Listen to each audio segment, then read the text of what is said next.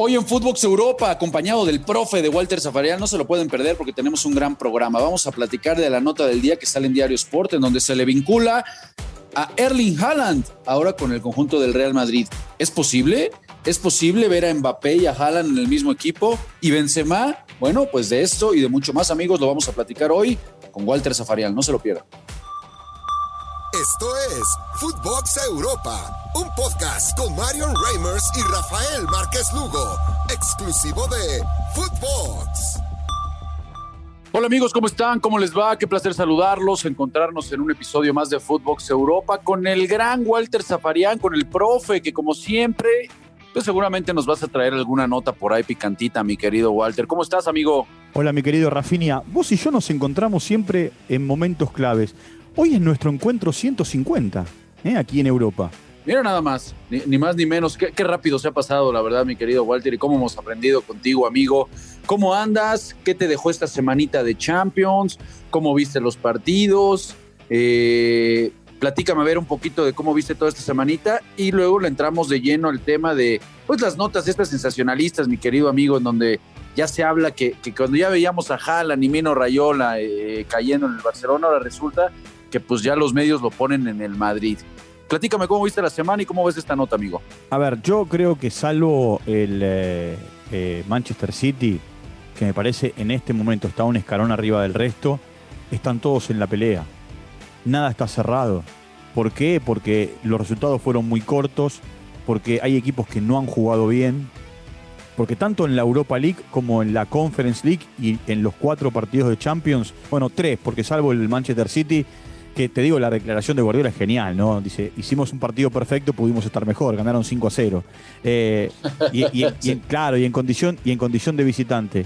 Eh, a, mí me, a mí me da la sensación que, eh, bueno, y los escuchaba a, ustedes el otro día hablar del tema del Bayern, esta historia de jugar con línea de tres.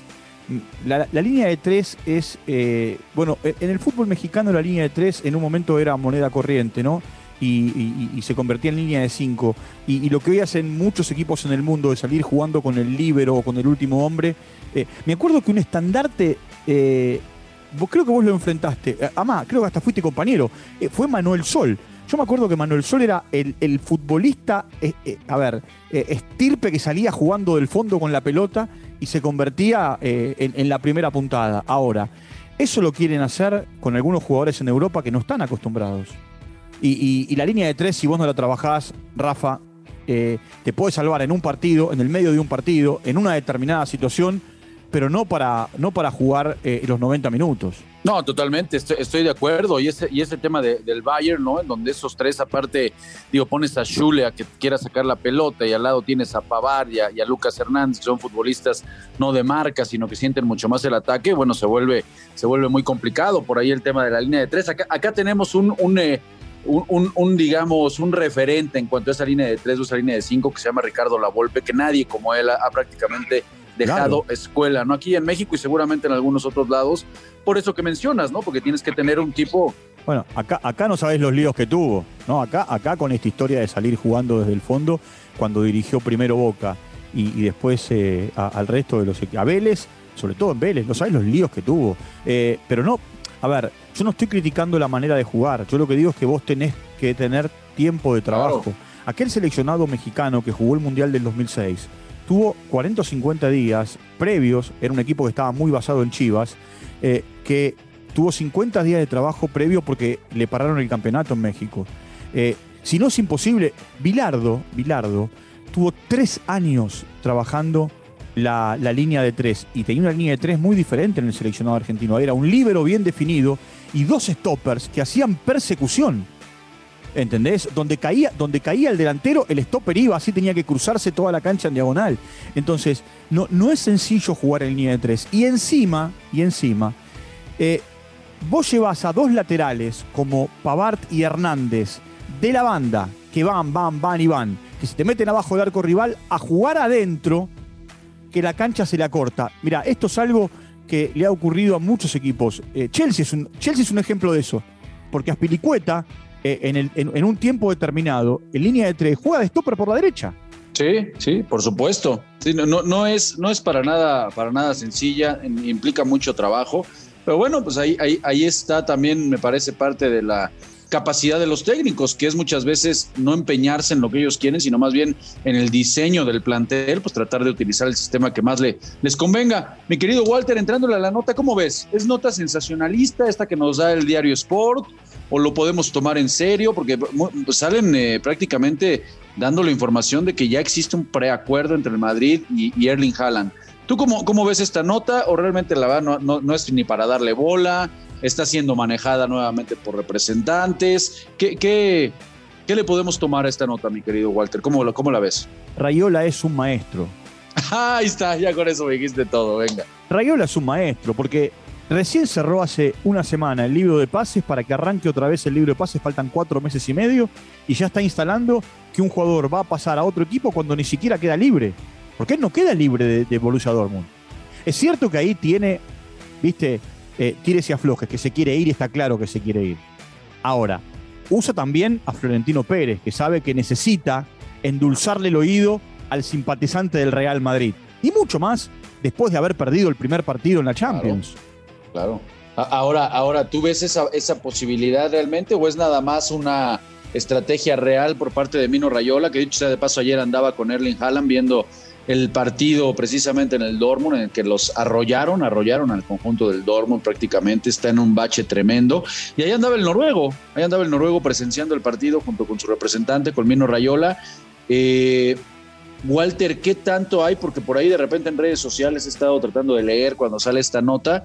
Y hay quien se atreve a pensar, y ahí me gustaría saber tu punto de vista, crack, eh, que posiblemente esta, esta situación se está dando por lo que ya mencionas, por el partido en que Mbappé termina dándole el triunfo al conjunto del París y dicen, bueno, es que a lo mejor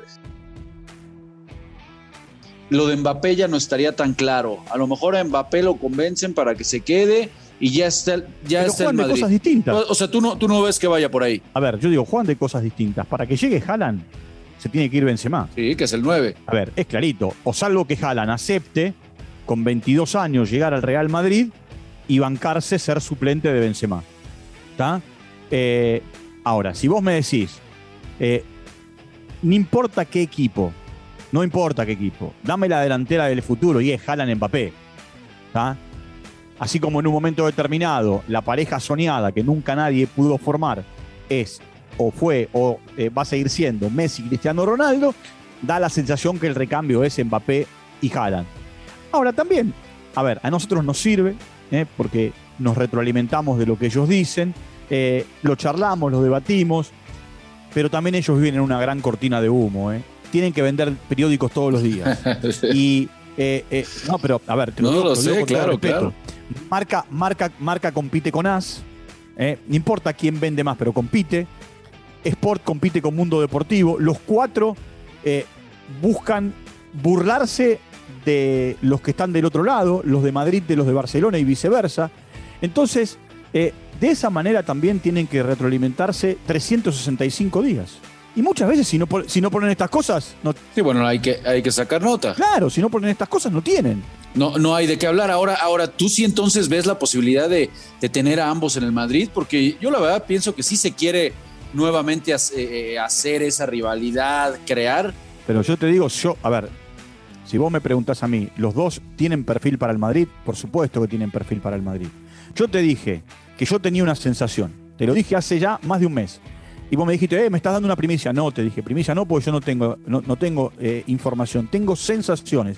Y yo te dije, para mí, Mbappé se va a quedar un año más en, eh, en el PSG. Después, esto lo vamos a, ver en, eh, a mitad de año. Pero es una sensación. ¿está? Como te digo eso, te digo, tengo la sensación de que Haaland se va del Dortmund. Ahora, ¿a dónde va? Y Rayola lo llevó de paseo por todos lados. Lo llevó por Barcelona, lo llevó por el Manchester City, lo llevó por el United, lo llevó por Chelsea. Eh, el chico dice, eh, como él nació en Leeds, eh, tiene la doble nacionalidad, entonces, y el padre jugó, jugó en el City.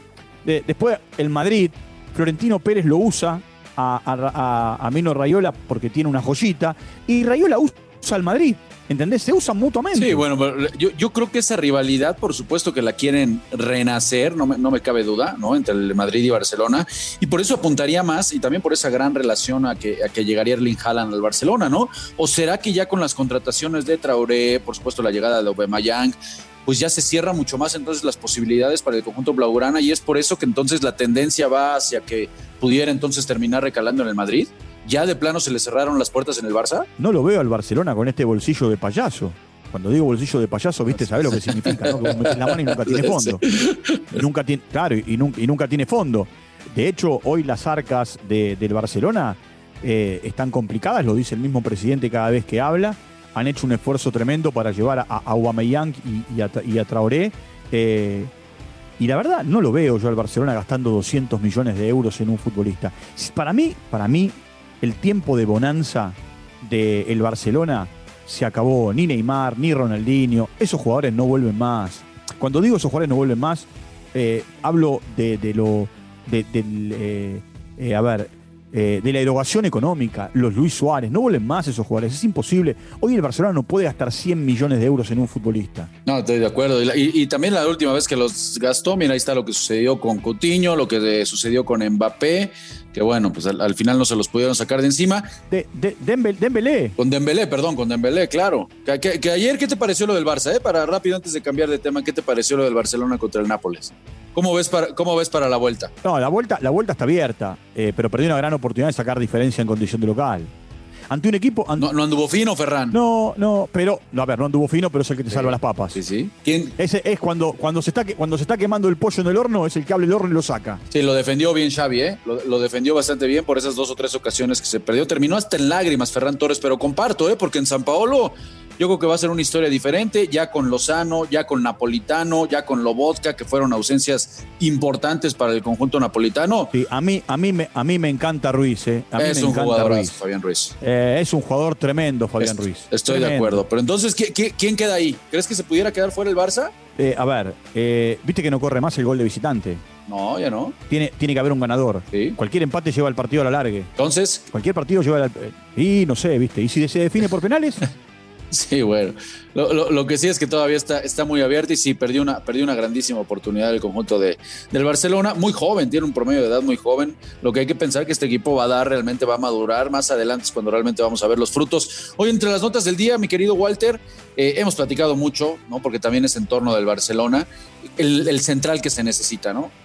Este, se, habla de que lo, que más ansía la directiva del Barcelona es a Jules Koundé. A Jules Koundé lo van a vender en una millonada, ¿no? Seguramente el Sevilla va a pedir muchísimo dinero por él. Pero ahora se contempla... Dicen, dicen, dicen que Koundé va a ser el reemplazo de Aspilicuete y de Christensen en el Chelsea. Ah, bueno, eh, entonces de carambola, ¿será que puede, sí puede ser real la nota, la nota en donde se contempla que Christensen podría terminar llegando al Barcelona? ¿Lo ves ahí? A ver, también dicen que Aspilicueta tiene un precontrato con el Barcelona para mitad de año, porque queda libre de Chelsea. Ok, ok. ¿Lo, ve, ¿Lo ves real? Esas cosas sí las veo real. ¿Por qué? Porque son jugadores que tienen su, el pase en su poder y, llegan, y llegan a cambio del contrato. Ok. ¿Entendés? Ok, sí, sí. Bueno, lo, que es una realidad es que necesitan un. Y son, y son, para, y son, y son, y son jugadores, y son jugadores con experiencia. De acuerdo. No, le, le, vendría muy bien al conjunto eh, culé uno de estos dos centrales. Ahora platícanos, porque seguro nos tienes información ahí, eh, hablando de la mano precisamente de las notas del día, donde Pochettino pues, sale a defender a Messi por el penal que reo frente al Madrid, que si no le anota gol al Madrid desde el 2018. ¿Qué te parece? Sé, que tenemos que cerrar. Voy a una línea nada más. Por favor. Todo nace, a, todo nace a partir de que el equipo le pone tres puntos a Messi. Eh, toda la discusión nace por ahí, eh, en, la puntuación del partido. Sale Pochettino a defenderlo. Footbox Argentina, si entras al episodio de hoy, al 150, charlé con Claudio Buniali, que lo conoce como pocos a Messi y que estuvo con Messi hace poco en Francia. Y él me dice que le da lástima verlo a Messi como lo ve en París. Con eso te dije todo. De plano, lástima verlo así. Está, está tan triste Messi. No sé, él me dice que, le da lástima verlo a Messi como lo ve en París. Caray.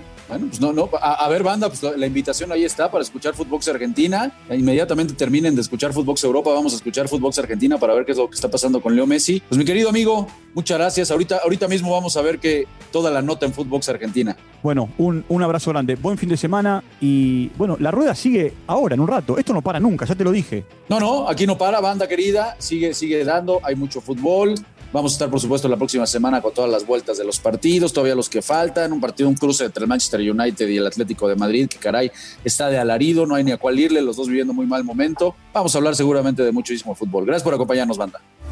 Esto fue Footbox Europa con Mario Reimers y Rafael Márquez Lugo, un podcast exclusivo de Footbox.